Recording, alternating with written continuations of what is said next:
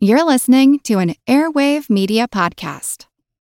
I'm Victoria Cash. Thanks for calling the Lucky Land Hotline. If you feel like you do the same thing every day, press 1. If you're ready to have some serious fun for the chance to redeem some serious prizes, press 2. We heard you loud and clear. So go to LuckyLandSlots.com right now and play over 100 social casino-style games for free. Get lucky today at LuckyLandSlots.com. Available to players in the U.S., excluding Washington and Michigan. No purchase necessary. VGW Group. Void where prohibited by law. 18 plus. Terms and conditions apply. My name is Greg Jackson. I'm a PhD-holding historian, a professor, and the creator of History That Doesn't Suck, a podcast that makes legit, seriously researched American history come to life through entertaining stories. Join me for a chronological telling of the United States story, from the Revolution to fractious Civil War, tenacious inventors, brave reformers, and more. With more than 100 episodes, you can already binge listen your way from 1776 to the early 20th century. Listen to History That Doesn't Suck on Spotify.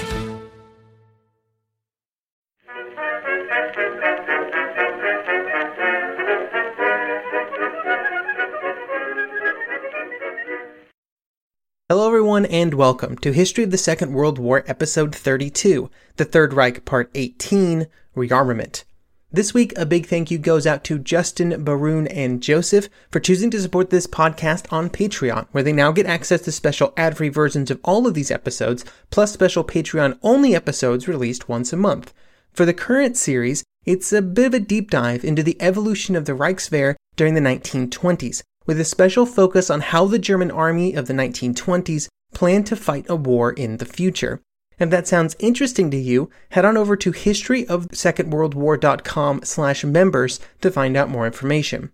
During most of this series of episodes, which has been highly focused on political developments in Germany, for what I think are pretty obvious reasons, the German military, or the Reichswehr, has only played a secondary role. This episode will shift focus a bit to discuss how the political and social changes in Germany during the 1930s allowed the German military to achieve many of its goals, which had been part of its planning since the end of the First World War. Hitler's complete and total support for these goals would create the perfect conditions within Germany to first reject the limitations placed upon the Reichswehr by the Versailles Treaty, and then later to massively expand into the new Wehrmacht. The fact that all of this would happen without provoking a military response from other nations was impressive. Now, probably the most important thing to keep in mind during this period is that both sides of the German military and political split saw the other as an important tool towards their own ends. Hitler saw the German military as a tool to achieve his goals of breaking the chains of the Versailles Treaty and then territorial expansion. The German officer corps saw Hitler as a politician that would finally allow them to massively expand the German military without concern for immediate responses from outside nations. This fact became very important in August 1934 when there was an alteration made to the oath said by German soldiers. These alterations were initiated by the defense minister, General Blomberg, and General Reichenau in the weeks before the death of President Hindenburg, in the hope that they would put more pressure on Hitler to work closely with the army in pursuit of its goals. An oath had always been a part of the Reichswehr since its creation during the early 1920s, and the contents of that oath were probably exactly what you would expect to protect and serve the nation uh, and all that. However, after Hindenburg's death, it shifted to be a personal oath to Adolf Hitler. It would say, quote, I swear by Almighty God this sacred oath. I will render unconditional obedience to the Fuhrer and the German Reich and people, Adolf Hitler, Supreme Commander of the Wehrmacht, and as a brave soldier, I will be ready at any time to stake my life for this oath. End quote. This oath would have important consequences. It would be a cause of some of the hesitation that would be evident in later years when it came to support from the military for resistance movements to Hitler, but far more importantly, it would be used as an excuse to not support those resistance movements. Many of these ramifications of the oath and how various individuals would try to use it as an excuse for their later actions are for later episodes. But it is important in the current context because it shows how much the German generals saw Adolf Hitler as an individual that they could work with to achieve their goals, a feeling that was reciprocated. There had always been the possibility that Germany could have adapted to the new restrictions placed upon the nation within the Versailles Treaty. It would have required a complete re examination of German foreign policy and a shift away from the militarism that had been part of Germany for many generations, but it could have been done. This path did not rule out changes or revisions to the restrictions placed upon Germany, and as the events of the 1930s would prove, many nations were more than willing to accept changes to the Versailles restrictions, which were already 15 years old and which had been made by a previous generation of European statesmen. There were even opportunities to do this in a way that would have bolstered Germany's international standing. For example, at the World Disarmament Conference, which took place from 1932 to 1934. The conference was the climax of the efforts of the League of Nations to try and make disarmament a reality, which had been one of the League's original goals. Germany's position in the conference had always been uh, that of strict arms equality. They wanted all the major powers to be on equal footing, even if that meant everybody else had to come down to the Treaty of Versailles specified levels that Germany had been forced to accept in 1919. This idea met with some acceptance from many nations, although there would always be concern from nations like France who were concerned with Germany's intentions. Eventually, and only after months of negotiations, the outlines of an agreement were reached, but it would take years of negotiations for the exact details to be finalized, and then another lengthy period of time before the nations involved would meet their quotas. This delay gave Hitler the excuse he wanted and needed to announce the situation was unacceptable and that in protest Germany was withdrawing from both the conference and the League. And while at this point Germany did not announce that rearmament had begun, it seemed clear that their intentions were to do so. I generally refrain from using the word inevitable, uh, but I think that in general, the path to rearmament was inevitable as soon as the Nazi Party came to power. The glorification of war, or at least of combat and struggle, was just too ingrained within the rhetoric and belief system of Nazism and its leaders. There was a general belief within the Nazi Party that war was not just inevitable but desirable, and in fact, it was an important part of society. It would allow a, an amount of societal cleansing to occur, with the strong people and nations able to assert their control over weaker groups. On the military side, the German generals saw the emaciation of the German military as a huge threat to German society, and probably would have supported any decisions that would have resulted in a more comprehensive rearmament program. For most Germans, while they often had different views on specific parts of these actions, the overall course of events and decisions made by the government during these early years was popular throughout Germany. The Treaty of Versailles was unpopular in Germany for obvious reasons, and the limitations contained within it were widely seen as humiliating. These feelings were also influenced by party propaganda, which sought to amplify and crystallize public sentiment against the international agreements that had placed restrictions on German actions. After the change in leadership in 1933, Germany did not immediately jump into a massive rearmament program. However, they almost immediately began laying the groundwork for that program, which involved two key areas preparing the people and preparing the economy. To quote the German writer Thomas Mann, quote, the meaning and purpose of the National Socialist state system can only be to condition the German people for the coming war, while remorselessly excluding, suppressing, and exterminating any opposing factor to turn the nation into an infinitely obedient instrument of war, afflicted by no critical thought, spellbound by blind fanatical ignorance. Many of the efforts to prepare the people are exactly what we've been discussing over the last several episodes. These efforts would begin shortly after the Nazis came to power with the persecution and destruction of other political parties within Germany. This would eventually result in Germany becoming a single party state, which served the political purposes of the regime to guarantee its position of power. It had the added benefit of, by removing possible political opposition, removing any possible disunity on the path to war. Another action that would be taken along these lines was the subjugation of the SA during the Night of the Long Knives. In its place, the SS, a group that was almost guaranteed to be far more loyal to Hitler and the regime, was elevated in its place. These efforts were important to the regime, with its plans for an offensive war requiring as much national unity as possible, whether that was forced unity or real unity. There were also events that Germany would participate in that would also help create that real support and real unity during the 1930s. For example, the diplomatic victories that the regime would have between about 1934 and 1938 would greatly assist it in its goals of convincing the German people that those successes would continue. Preparing the German economy was almost equally important to the future war effort, and this meant not just preparing for the war, but also preparing for the rearmament program that had to precede it. Again, so much of what we've discussed in the last several episodes comes into play here, with many of the policies put in place by the Nazi government done to prepare the German economy for these tasks. This included actions like greatly reducing the power of trade unions, increasing government control of certain vital industries, and ensuring the support of the industrial leaders that would be so crucial for future production. A key part of these efforts were around government spending and the Mefo bills that were used to obfuscate spending and to make it possible on the scale required.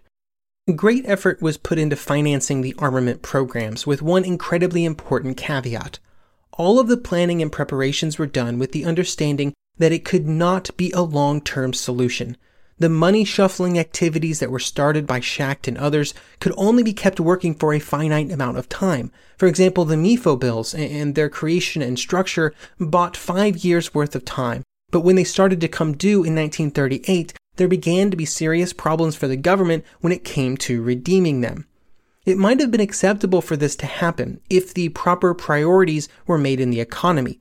But after 1935, the rearmament programs were continually pushed to greater and greater levels, which prevented any possibility of spending being brought back under control and the economy being allowed to naturally grow.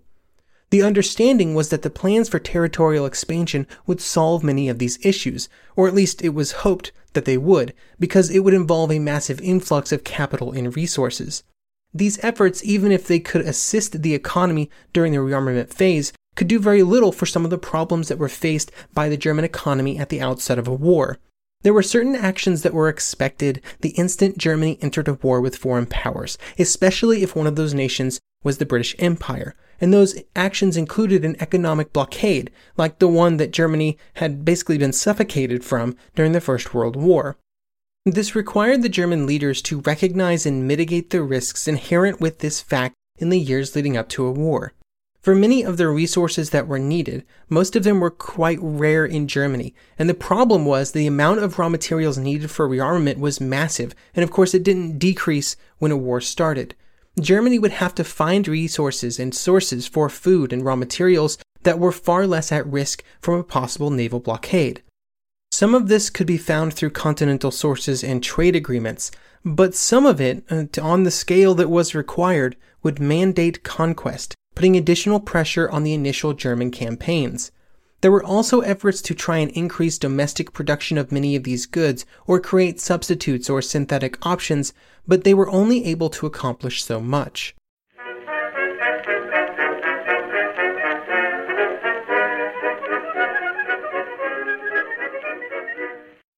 Judy was boring. Hello. Then Judy discovered ChumbaCasino.com. It's my little escape. Now Judy's the life of the party. Oh, baby, Mama's bringing home the bacon. Whoa, take it easy, Judy. The Chumba life is for everybody. So go to ChumbaCasino.com and play over 100 casino style games. Join today and play for free for your chance to redeem some serious prizes.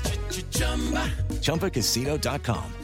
Purchase necessary. Void where prohibited by law. 18 plus terms and conditions apply. See website for details.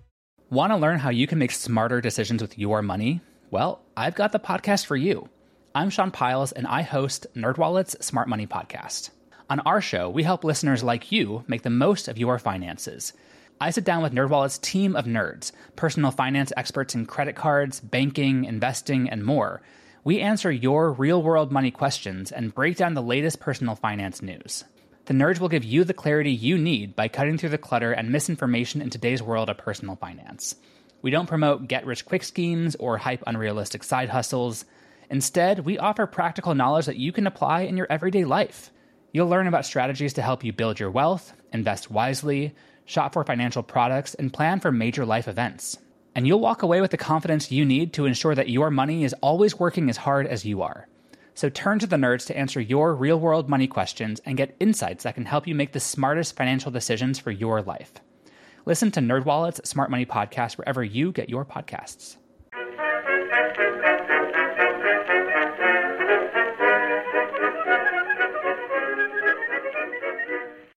Obviously, preparing the nation for war meant increasing the size of the German military. However, there was a period of several years where the German army was not large enough to defend Germany, but the only way to get through that period was to continue to increase its size and capabilities. During this period, the preparations for rearmament and expansion had to be kept as secret as possible, or at least not openly apparent. These preparations came in many forms and were restricted based on what could be done while also maintaining some level of deniability on the international stage. Again, the German leaders were concerned about international reaction, specifically an attack from France, Poland, and Czechoslovakia. This meant that, for example, the German Navy increased investment in foreign construction of submarines, which were wholly owned by Germany but were constructed in other nations, a practice that had been common during the Weimar years. Along with this, pieces for future submarines were constructed and stored with the vessels not assembled. Anybody who's been to IKEA knows that it's easier to store and even hide non constructed pieces of furniture if necessary, and the same was true for submarines. Along with this, Goering would start laying the groundwork for the Luftwaffe.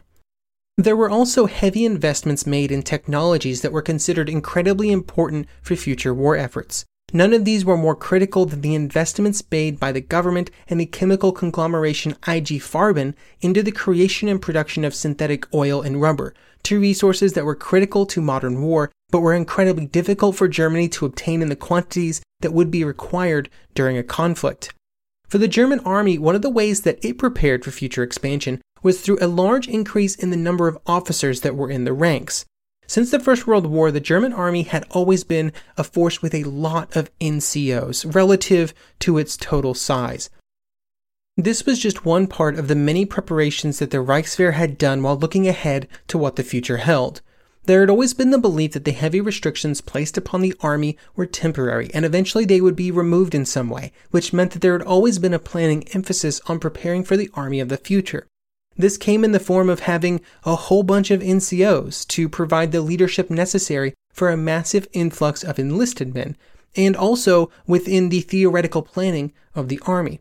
For example, the Reichswehr studied the use of planes and armor formations and, and made plans on how to use them, even though they were not allowed to openly own and operate the pieces of military equipment that were needed to make them a reality. They would also work out deals with nations like the Soviet Union, where the Reichswehr and the Red Army would work together on secret armor exercises during the 1920s within bases in the Soviet Union.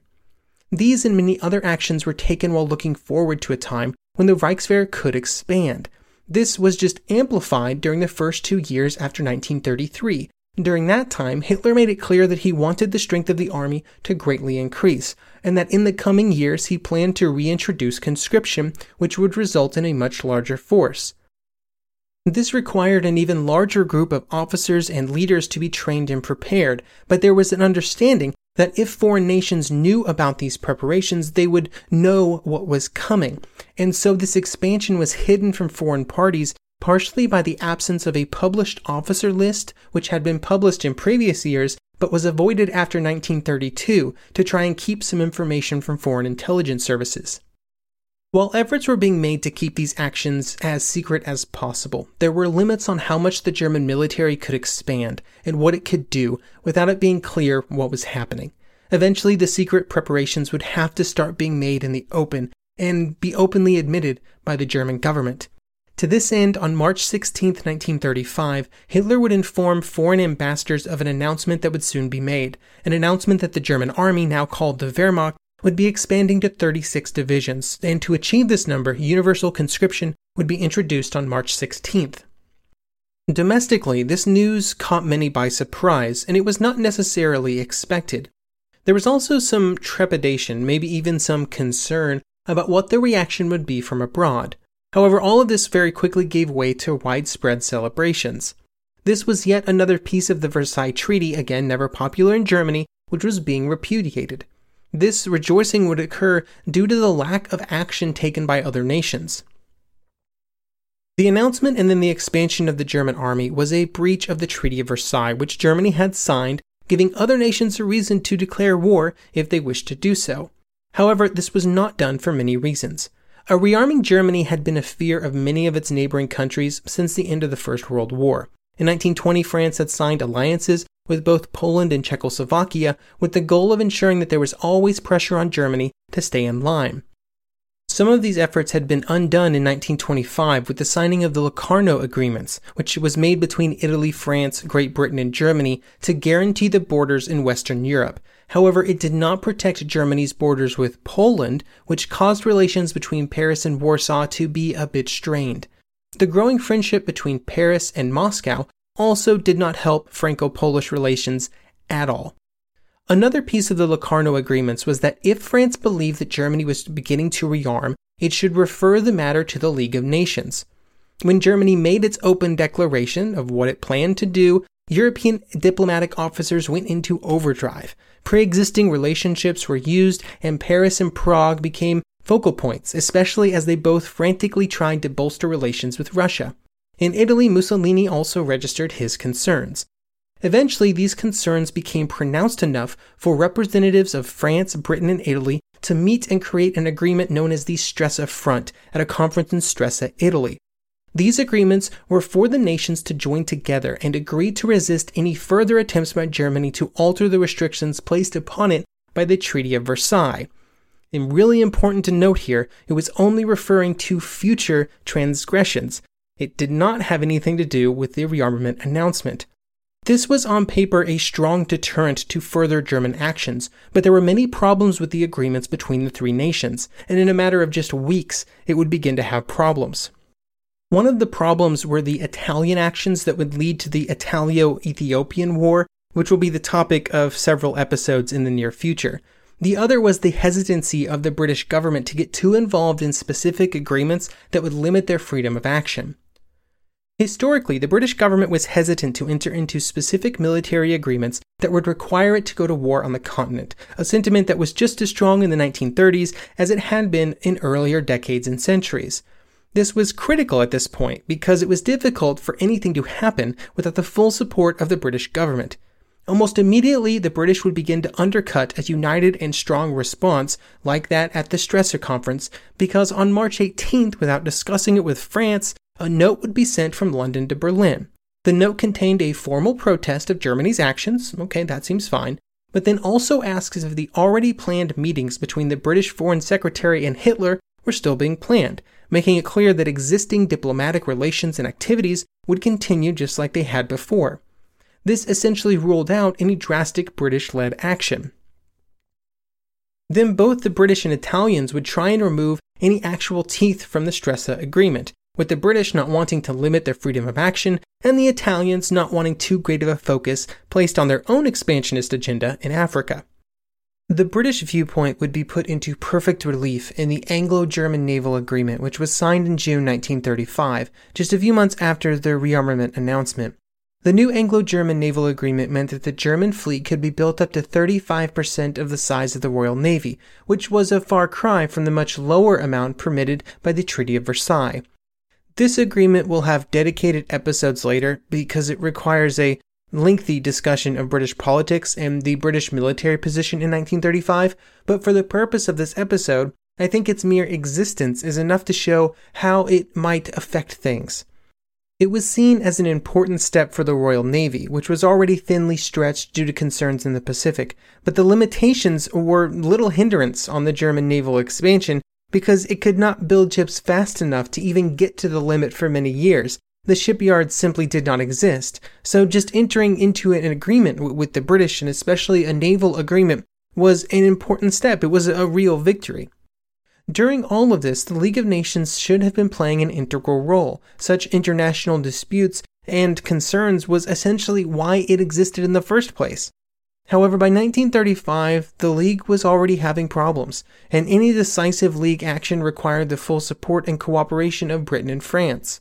Meanwhile, Hitler was continuing to make speeches saying that all Germany wanted was peace, everything that it did was to ensure peace, and that all it wanted was to defend itself in Western Europe. This continued rhetoric of reconciliation would continue, even while the next step in the German rejection of the Versailles shackles was being planned and put into place. That next step would be the remilitarization of the Rhineland, which will be the topic for our next episode, the last in this Third Reich series. Thank you for listening, and I hope you will join me next episode.